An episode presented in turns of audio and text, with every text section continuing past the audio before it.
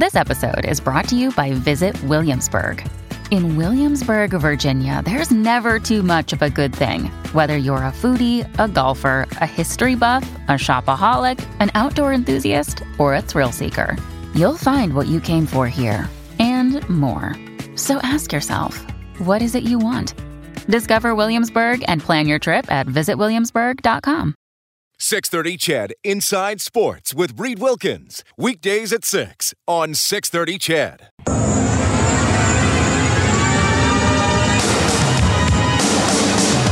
Nurse, beautiful move to the net. Reach shot, score! And Edmonton completes a comeback. Reilly takes the step, settles into the pocket. He's got some time. Now he's going deep, looking down the sidelines. Oh, ah, what a catch! And that's going to be a touchdown all the way to the end zone for Derel Walker. An absolute bomb. Edmonton's home for breaking news on your favorite teams. This is Inside Sports with Reed Wilkins on the voice of your Edmonton Oilers and Eskimos. 630 Ched. Little more original and where I played up the personality of the characters more and where there were surprises. And I came up with the Fantastic Four. And I called Jack Kirby, who was the best artist we had, and I asked him if he would draw it. It sold very well. We had never gotten fan mail before, but we started getting fan mail, and that started it. So I dreamed up Spider Man and the Hulk and the X Men and all the others. Could that man ever dream? What an imagination. A little bit from Stan Lee, an interview with the New York Times in 2015. Stan Lee came to the uh, Edmonton Comic Book Convention. I wish I could place the year, but it probably would have been in the late 1980s, and I would have been a teenager heavily into Marvel Comics at the time. And he was signing autographs, and, and you could line up and go say hello and get to meet the man and, and get an autograph. So I didn't know what he would possibly sign. I think one of my parents who were with me said, uh, "Well, could you could you get a comic that, that he could sign?" So there was a a what if comic for sale that I, I can't remember how I found it. I was pretty lucky to stumble across it. And if you read Marvel Comics, What If was kind of like alternate universe comics. Like, uh, what if the radioactive spider had bit Aunt May instead of Peter Parker? So there was a what if the creators of Marvel Comics had had uh, been become the Fantastic Four, got the powers instead of the people in the comics. I think it was kind of a humorous one, so I it, it was a few dollars. So I bought that one. I, I lined up, and you get to the front of the line, and all of a sudden, Stan Lee is sitting there. This guy who's created all these incredible characters that I was in love with and felt connected to and loved reading. And he wasn't writing a lot of comics at that time, but all of a sudden he's right there. And what, what do you say? So he takes the comic, and there was a drawing of him on, on the cover, and he goes, Hey, that looks like me. You know, very outgoing guy. And he starts signing the comic. And recently, Stan Lee had written an, an amazing Spider Man annual. And the annuals were obviously published once a year, kind of one-off stories. They didn't necessarily fit into what was ever going into on in the storyline of that character. And he'd written this really great story about uh, the Scorpion trying to to boost his powers and get revenge on Spider-Man. And it was one of the best comic book stories I had ever read.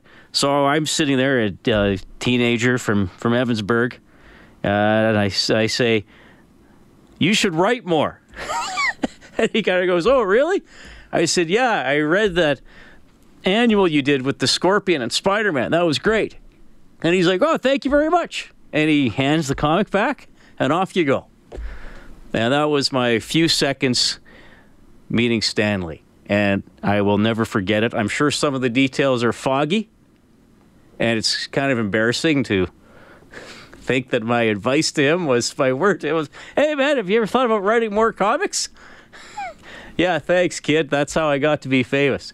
But that was Stan Lee and uh, Spider Man, for me, the greatest fictional character of all time. For me, in my opinion. So I wanted to start off with a little Stan Lee tonight. Hey, thanks a lot for tuning in. It's 10 uh, after 6, Inside Sports on 630 Ched, live tonight You can reach out at 630 630 on the text line.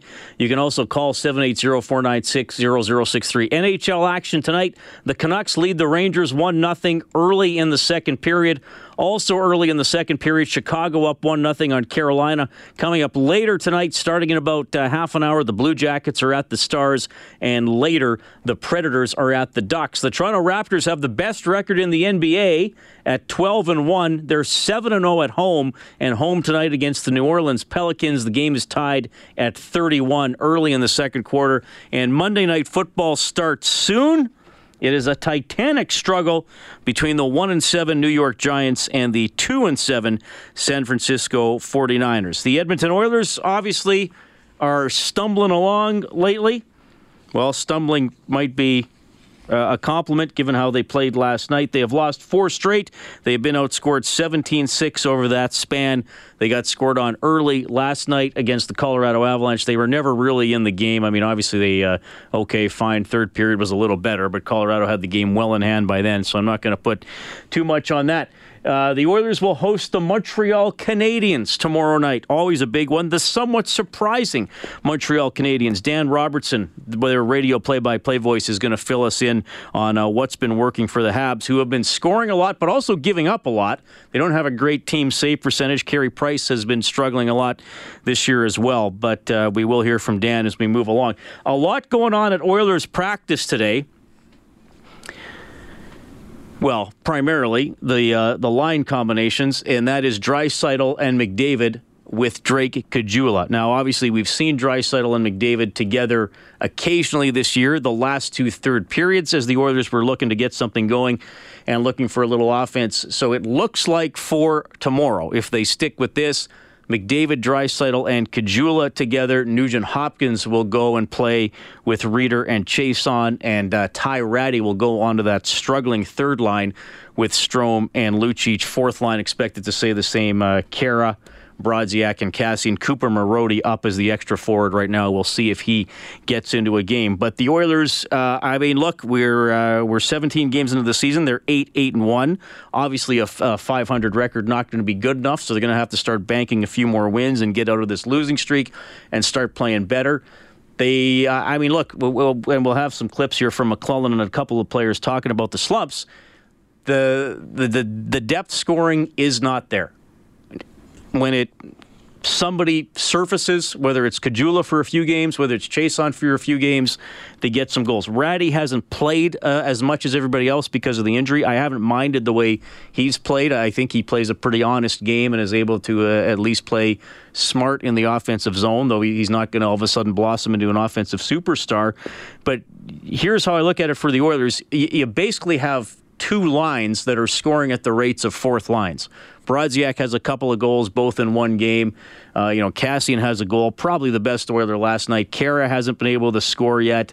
And then you have Lucic with a goal, you have Strome with a goal, and they've had several right wingers who uh, haven't been great either. So you basically have your third and fourth lines both scoring at the rates of fourth lines. And what's happened here in my mind over the past, well, I guess you, you want to say two and a third years, uh, you know, Lucic was signed and given a chance to play high in the lineup, play with McDavid, never panned out.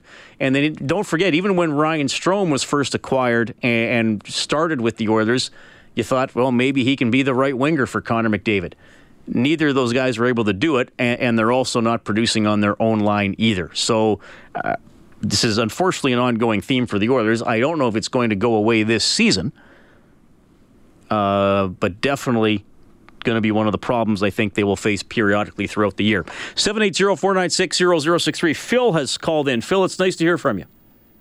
Hey, long time listener, big fan. Um, well, I got two things. I have an Oilers question. Uh, um, I'm starting to get the flack from the non-Oilers friends, uh, uh, uh, and I'm still a, a pretty positive fan. I'm still thinking there's a lot of hope left. We had a drastically better season so far. Last couple games have been really disappointing, but I, is it time to start worrying? Is it time to start thinking, well, what are they doing? Or am I am I all right with still thinking we, we've got a great position and, and a lot to still, a really good chance of the playoffs? Well, I'll tell you what, Phil. I have a policy that I never tell people how to feel because everybody's fan experience is their own one.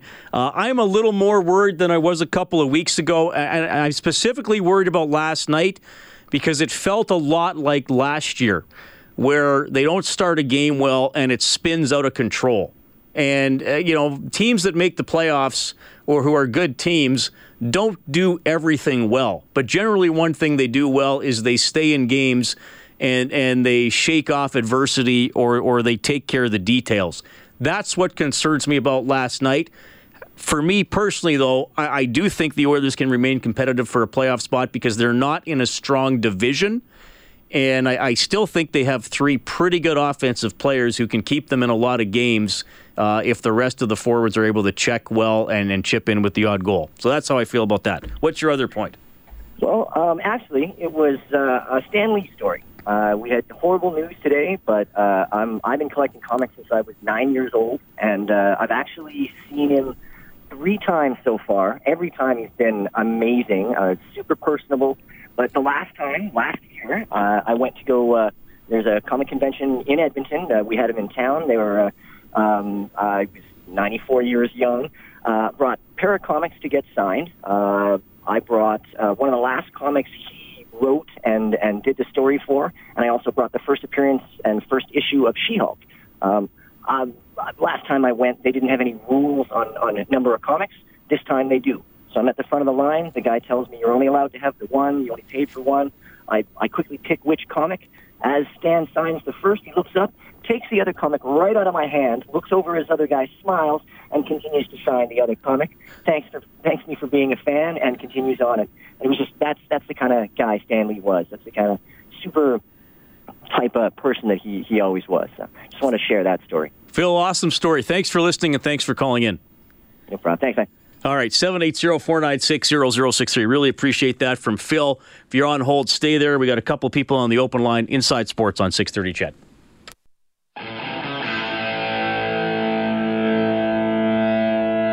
You're listening to 630 CHED Inside Sports with Reed Wilkins.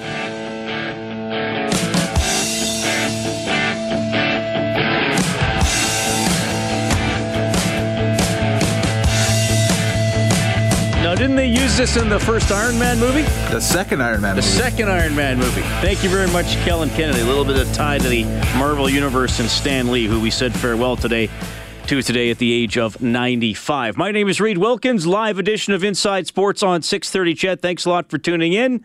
780-496-0063. You can text 630-630. I'll get to Alan on the phone line in a second. The Oilers uh, obviously trying to work through a tough spell here. Really bad game last night against the Colorado Avalanche. Risk management is something Todd McLellan has stressed a lot in his three and a quarter years as head coach and talking about it again today. Except for the one outlier in Winnipeg, we've given up three or fewer goals. Um, so there is a common theme to that. All of our losses uh, were over three or over, and uh, I'm not just talking about the Edmonton Oilers. I'm talking about the NHL. That's how it works. And I think right now um, we're chasing mistakes, and we're we're hoping that we're going to get to four, or five, or six a night. And it doesn't happen on a regular basis. We proved it with our own wins. So understanding that offense comes when it's presented and, and you work to it and you try and um, create it, uh, but you've got to manage the risk part is really important for our team right now. Um, like we meet with the staff and one of the assistant coaches said, can we win a game one nothing right now?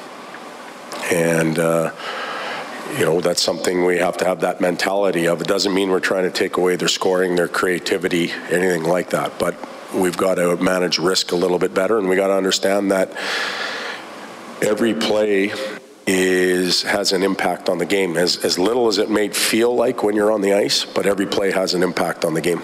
You know, I thought that was an interesting way to put it. Could we win a game one nothing right now? And that would seem like a foreign concept uh, in my mind, anyway, for the Oilers, especially since they've fallen behind at least two nothing in four consecutive games. But uh, you know, they talked about it after the game last night. Rob and I discussed it on overtime overline. They they were cheating for offense. They didn't look like they were committed to checking and uh, and being in the right spot and uh, winning the battles in their own end.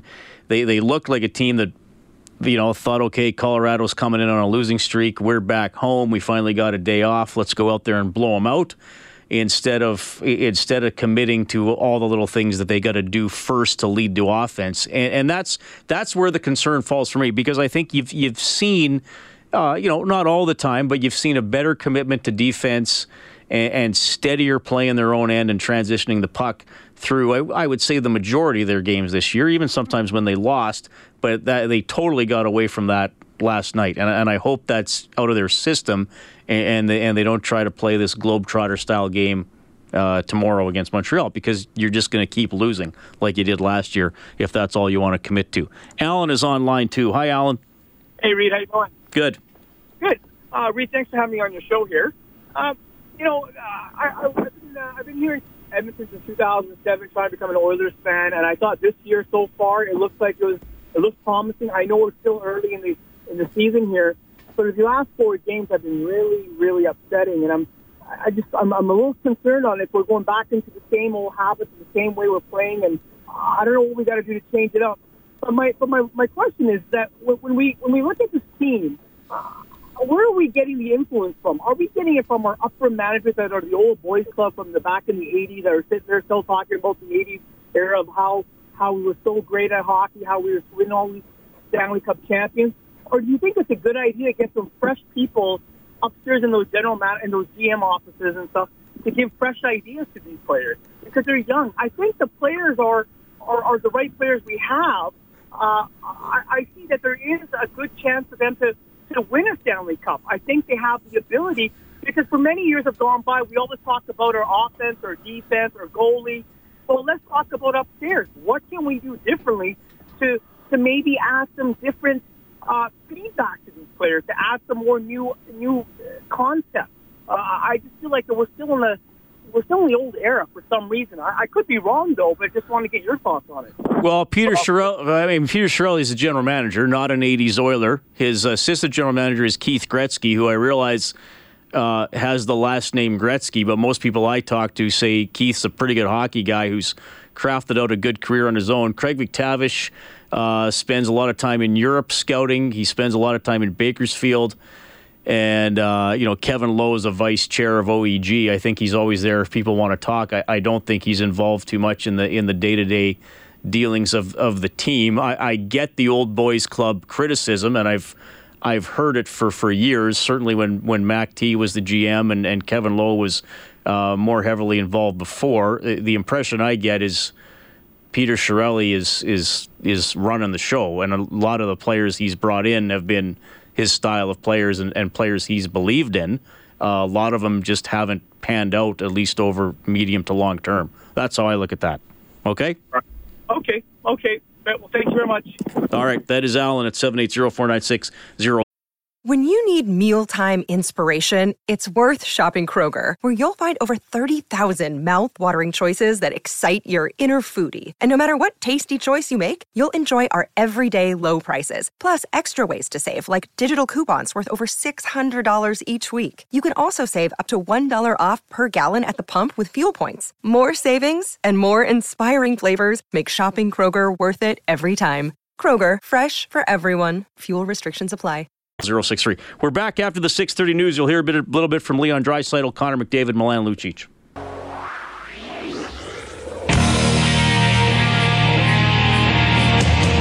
This is Inside Sports with Reed Wilkins on Edmonton Sports Leader 630 CHED. Canucks and Rangers 1 1 late in the second period. Blackhawks and Hurricanes 2 2 late in the second period. A couple other games coming up later tonight.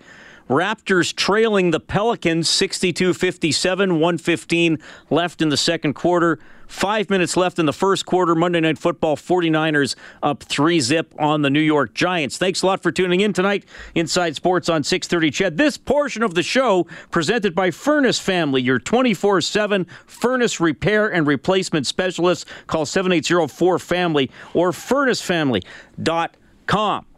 You can text 630 630. And some of you have done just that. Randall says, I've been a strong supporter of Todd McLellan since day one. I no longer have faith in his ability to move this team forward. The players appear to have tuned him out.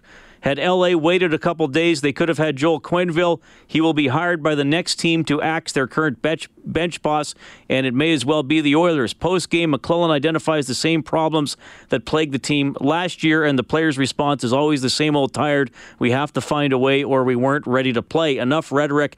Don't waste a decent start. Hire Joel Quenneville immediately. That is from Randall.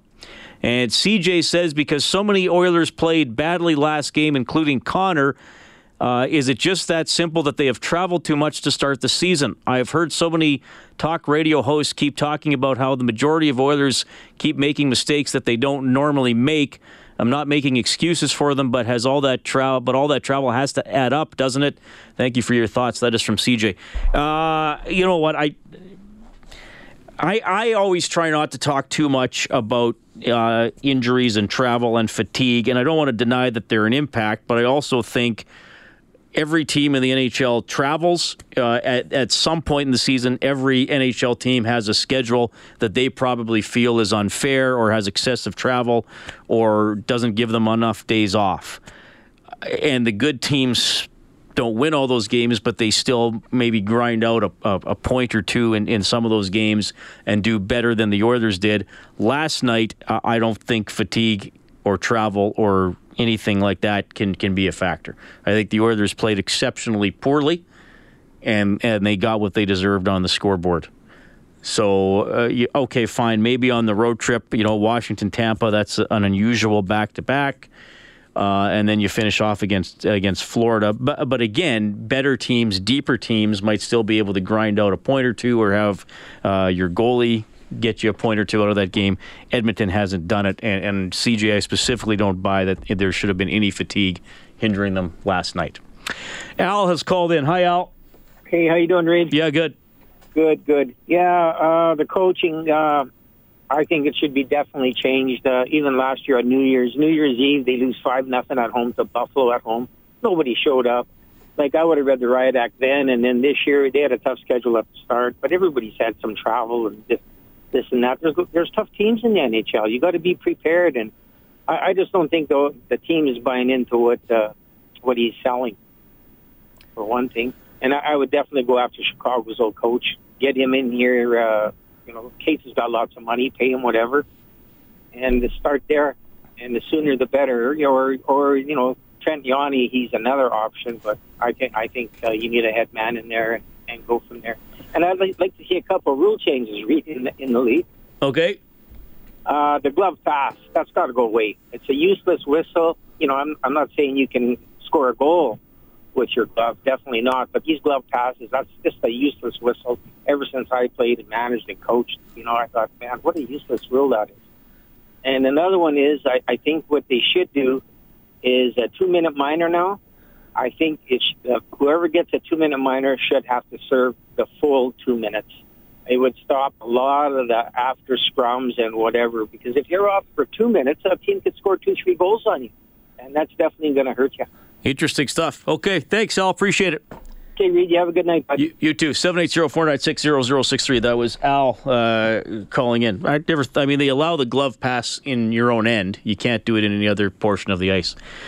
The uh, Oilers, obviously, uh, you know, middle of the slump. I mentioned the goal differential, 17-6 outscored in the last four games, and uh, here's Leon Draisaitl on defending. Yeah, it seems like it's uh, it's been the biggest issue. Um, you know, ever since I've gotten here, it's, it's a defensive part. Um, you know, we have stretches where we're uh, really good at defending, you know, not giving up much, um, you know, winning games 2-1, 4-1, you know, giving up one, two goals a game. Uh, and then we, we have these stretches where we just seem to, uh, um, you know, almost be nervous about getting in our own zone. You know, we're, we're slow to pucks, we're, we're late to, to battles, and, um, you know, that's something we, we have to do better. And, um, you know, that's something that um, we we addressed today, and um, you know, tomorrow is a good chance for us to, to go out and prove that we're a, team that can that can play good uh, good defense. I thought that was interesting for, from Draisaitl. And I, I think that, that some of what's going on here is is mental as well. And he kind of said there we get hesitant in, in our own end and we get slow on pucks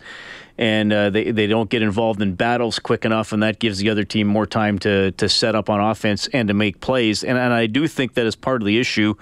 And are, are when when you go out there to play, are you expecting something bad to happen, or are you expecting something good to happen, or, or are you guarding against something bad, or are, are you trying to initiate and get involved in the play? And the Oilers looked very tentative last night and, and, and weren't engaging and weren't getting to pucks. And like I said, they definitely got what they deserved.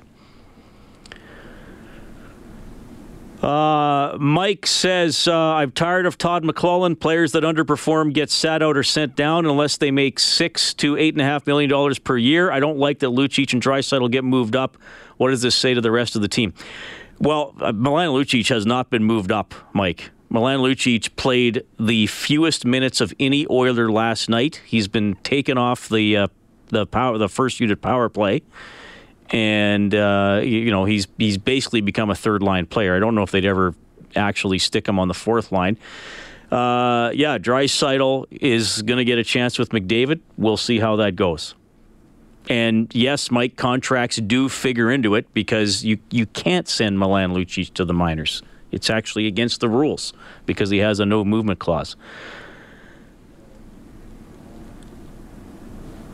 Uh, this texter says. Uh, Jay says the only thing I can say at this point is that at least we're not the Devils. Well, New Jersey's having a tough time for sure. Uh, Derek on line one. Hi, Derek. Hey, Reed. How are you doing, bud? Doing well.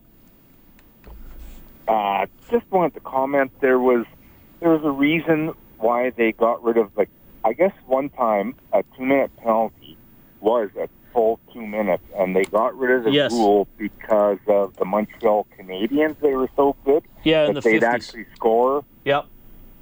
a lot of. And then what was the other one? There was kind of the Oiler rule. The four on four. They got rid of Yeah. four on four for a while because the Oilers scored too much. So a coincidental penalty kept was five on five. Exactly. And I don't know if you remember, Reed, but this last spring we were talking at Commonwealth, and I brought up, I told you, I'd probably be one of the most hated GMs in the league, but we were talking about these one way contracts that I believe that every contract should be a two way contract just to, because I think it's good that, that uh, a couple guys got sent uh, to our farm team. Just, you got to keep playing. Right? Right. You talking about Puljujarvi and Yamamoto going to Baco? Yeah. I think it's a good move. Oh yeah, for those guys it's fine. I, I think it's. I mean, they're never going to take that away from the veteran players, though, right? They're not going to get rid of waivers or get rid of no movement I clause. Yeah. I know. I'd be so like. I mean, myself uh, in my world, if you went te- like you had said to me, yeah, as if they'd send Connor McDavid down it, but but you know what? He doesn't. He doesn't go ten games without scoring. That guy, but but Milan, oh man, you know he's doing everything right. Just I've never seen someone so snake bitten. Like oh my god. Yeah, it's But tough. I think it'll come. I think it's still too early to panic. I mean, what's what's the deadline? What's the panic mode? Uh, uh, American Thanksgiving. Uh, well, we're getting there. That's next. kind of thing. That's next Thursday. I mean, if they drop their next couple games, they're two games below 500, and in the NHL, that's that's not very good. I mean, if you lose No. five or six in a row, or or six of seven, that's tough territory. And I, and I understand the questions about Todd. Um, be, though I think Todd's done a better job coaching the team than Chiarelli's done managing it, but like usually the coach goes first. So if you know if if they don't though I though I don't know Quenneville's coming here, everything I've heard on Quenville is that he'll take the year off and then see what he wants to do next year. Yeah, I think people made that call. That's too early for that. Because myself, I I think uh, I don't think Quenville. He made more than McLellan too, didn't he? Uh, yeah, he was up for he's reported up around six mil. So Yeah, and I think and I McLellan would be after him and after Babcock. Yeah, and I don't think that. Uh, yeah, I don't think he'd come to an like. Sorry, not against Edmonton, the Canadian city, but I think after being Chicago, he's more like a big league town like New York or LA or something. But All right, anyways, Derek. I'll let you Appreciate go. it. Yep. All right, take care. That is Derek, 780-496-0063. Appreciate you calling in and texting tonight. I do want to let you know about the Oilers' opponent, who probably a lot of you either have a sock. Another day is here, and you're ready for it. What to wear? Check. Breakfast, lunch, and dinner? Check. Planning for what's next and how to save for it? That's where Bank of America can help. For your financial to-dos, Bank of America has experts ready to help get you closer to your goals. Get started at one of our local financial centers or 24-7 in our mobile banking app. Find a location near you at bankofamerica.com slash talk to us. What would you like the power to do? Mobile banking requires downloading the app and is only available for select devices. Message and data rates may apply. Bank of America and a member FDIC. Spot for or really despise. We'll talk about the surprising Montreal Canadiens when we get back.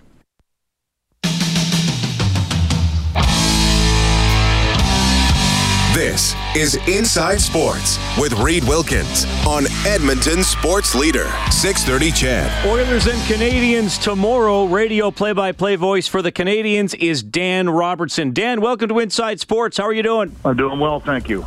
Well, welcome to Edmonton, uh, inside Rogers Place. The Canadiens make their only visit of the season. You know, I've been covering this team for a while, Dan, but the uh, the media contingent uh, always never ceases to amaze. How, how many of you guys travel with the team? I don't know if you can give a firm count, but what's the rough number?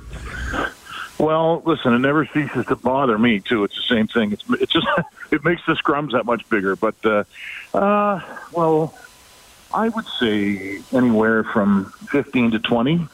Uh, it can obviously, if they make the playoffs, it's a little more. But when you have the two languages um, and you can factor in all the interest there is around the Canadiens, that is what leads to the big number. But it's you know all good people, so we're all friends in uh, one way or the other. Yeah, right on. Okay, well, it's uh, it's always a, a a loud building when the Canadiens come to town. You get the chance going both ways because obviously they have a lot of support still in uh, in Western Canada. And you know what? Probably maybe uh, some Canadiens fans dusting off their jerseys who maybe didn't think this was going to be a, a, good year to show their support for the team. I mean, hey, nine, five, and three, they're scoring a lot. I know some nights they're giving up a lot, but uh, how come they've been able to have some pretty good success here out of the gate? Well, in the uh, in the summertime, Claude Julien and Marc Bergevin knew that uh, they had probably before then they knew they had to change the way that they played as a group. They had to play fast, and that's all they talked about at camp. And you could see it starting at camp. So obviously, you, part of that is defensemen instead of making partner passes, you get it and you move it ahead. And Max Domi's brought a lot of life uh, to the team. He's been excellent, and and their their team speed just seems to be better overall. So they, they've stuck to that game plan, and it's worked. And it's listen, they've been for what it's worth, they've been in a lot of exciting games, um, ones that have been a little bit shaky defensively. But in the last couple of years, they've been bad for the most part. Last year was terrible, and they've been dull. Uh, that's not the case this year. They've been they've been fast, they've been entertaining, and I think as importantly as anything, maybe most importantly, is they're very competitive. Last year, when they would get down a goal or two, you knew it was it was lights out. And in the postseason, Marc Bergevin talked about the fact they needed to adjust their attitude, and somewhere along the line they did. I don't know how it's been done, but uh, there's no quit in them this year. So it's it's really been a nice thing to see. Well, I, I, hear you with that. I mean, we saw that from the Oilers last season too. They, they got down a goal or two. It often spiraled out of control. Um, we'll see how Edmonton responds because their game against Colorado spiraled out of control. We'll see if they can get it back on track against the Habs. I mean, you mentioned Domi, obviously 21 points in 17 games. How about Thomas Tatar, though? I, I mean, I don't know if that was expected for from him, especially when you consider the player the Canadiens gave up for him. I, I don't know if uh, if people kind of thought he'd, he'd step in and fill that void quite so well. The thing is, too, Tatar didn't play much in the playoffs for Vegas, but I think that was as much a, function of how well they were playing as a team, and not that he's a, poor hockey player. Uh, so he came here and well, maybe had something to prove. I don't know, but he's he's been a surprise. I think for most people, uh, certainly for me. Uh, but he is a guy. I think the last four years he has 20 goals, and he's gritty enough that he'll get in there and and go to some dirty places. He's good in close, uh, in tight areas, and he's fit in well with Phillip Danault and Brendan Gallagher, who's really off to a hot start. So, yeah, he has been a nice surprise. And you, you referenced the fact that uh, Max Pacioretty is the player who went to Vegas. They also got a, a second round pick and a pretty good prospect uh, in Nick Suzuki. So, so far it looks like a good trade. I, I got to do this. I, I know some of my listeners are going to cringe. Former Oiler Jeff Petry has 12 assists, 13 points in 17 games. He's a right shot defenseman who can who can get some points and who can move the puck up ice. And uh, oh, how the Oilers would like to have that. And, and, and, to be fair, I know it always hasn't been a smooth ride for Jeff in Montreal, but it seems to be really be coming together. Yeah, he's playing very well, and, and a big part of that too. You have to remember that he's played a lot of minutes because he's had. Shea Weber has been out for a long time. He actually is practicing right now uh, with his team for the first time this season. But Petry, uh, it's when he has his legs moving. Uh, I guess it's the same as it is with everybody else. He's such a good skater, and when he gets some contact in, uh, it really seems to engage him in the game. So it's he's kind of a polarizing guy to a certain extent. Uh, I think, not sure why, but Canadiens fans, some of them uh, want too much from him, in my opinion. And that's just sort of anecdotal stuff that I get from time to time. But I don't think they can ask for much more than just. And it's it's interesting too. I know it goes back a couple of years, but he didn't elect to go to the, the free agent market. He decided to sign in Montreal. He liked what he saw when he first got there, and he's been a very important player on the team. And uh, without Weber, he's really the only guy who has a uh, a heavy one timer on the power play, and and he's used that uh, to good effect. And yeah, I mean his, his skating is still really good. He's one of the older players on the team, but uh, he's still very effective. Dan Robertson joining us on Inside Sports, play-by-play voice for the Montreal Canadiens, Habs, and Oilers at Rogers Place tomorrow night. Okay, well, talking about a lot of positives for Montreal. We don't want to make it sound like they're the perfect team. Uh, we both kind of referenced some exciting games, some higher scoring games. Um, you got Carey Price's save percentage at 892. Niemi's is at 894 you know that's tough to maintain long term and have success with uh, with goalies below 900. I know I saw the media scrum from about a, a week ago where Carey Price was was standing in there and uh, asking a lot of questions about about his performance and working through that. Give me a sense. Uh, I, I guess I'll kind of lump the goal prevention and the goaltending all in together here, Dan. What's been going on? Well, it's if you look at Price, there's a lot expected of him, as there should be. I mean, he, he was the Hart Trophy winner a few years back, but now it's starting to seem like a long time ago because he hasn't been near that form since. And obviously, this is the first year of his big contract. He's making over ten million. So with that comes expectations, and he just looks a little bit lost right now. Um, he he said the other night somebody asked him, sort of throwing a softball, "Is it your gear?" And he said, "No, it's it's upstairs." So he's talking about the mental aspect uh, of the game. So he's trying to find his way right now. Niemi against uh, Vegas, he wasn't perfect, but he's a battler, and you know he's done a pretty good job. The numbers are the numbers. Sometimes you have to, you know, see past those and maybe see the games to to get a, a good gauge. Um, but he's been a good backup. And I wouldn't be surprised if he plays against the Oilers because he has pretty good numbers against Edmonton in his career. He has 12 wins. I think he's 12 3 and 3. And obviously that goes along with different teams, but um, he's he's done a good job. But yeah, it's the same old thing. Unless they um, uh, Carey Price can find his form, then the Canadiens can only go so far. Well, and obviously enough, Price doesn't have great numbers against the Oilers. Probably one of the few teams uh, that, that he doesn't. The, the, Oilers will have last change. They're at home, so it won't be as as easy for Montreal to get the matchups that they like. Uh, it looks like McDavid and Draisaitl are going to be line mates tomorrow. Uh, both have had good games against the Canadiens in the past. Is there going to be a preference for Julien if he can get guys out there against that line, or how has he handled some of those big name matchups this year? Well, Phillip Danault has done a nice job defensively as a shutdown center, and he's on the line with Tatar Gallagher. So I would think he would try to do that. Um, I would say that he can't keep up with McDavid, but really, who can? So I, I think it's probably uh, a combined effort as much as anything. Um, you know, Benn and Petry are their first. I don't want to say first pairing, but if you look at it, uh, Benn's not fleet of foot either. So it's it's something that's they're going to have to answer, obviously but it, will be tough. I mean, that's as you know, it, it's difficult against McDavid any night. But I would think that Danault gives them their best bet defensively as a centerman. All right. Well, it's going to be a fun one. Hey, Dan, I look forward to uh, seeing you at the morning skate tomorrow. This is always a, a very fun visit when the Canadiens come to town, man. Appreciate your time. Anytime. Thank you. That is Dan Robertson from TSN 690 in Montreal. Oilers Canadiens tomorrow on CHED. 5:30 face-off show. Game at 7. Eskimos long snapper Ryan King in studio when we get back. 630 CHED Inside Sports with Reid Wilkins. Weekdays at 6 on 630 CHED.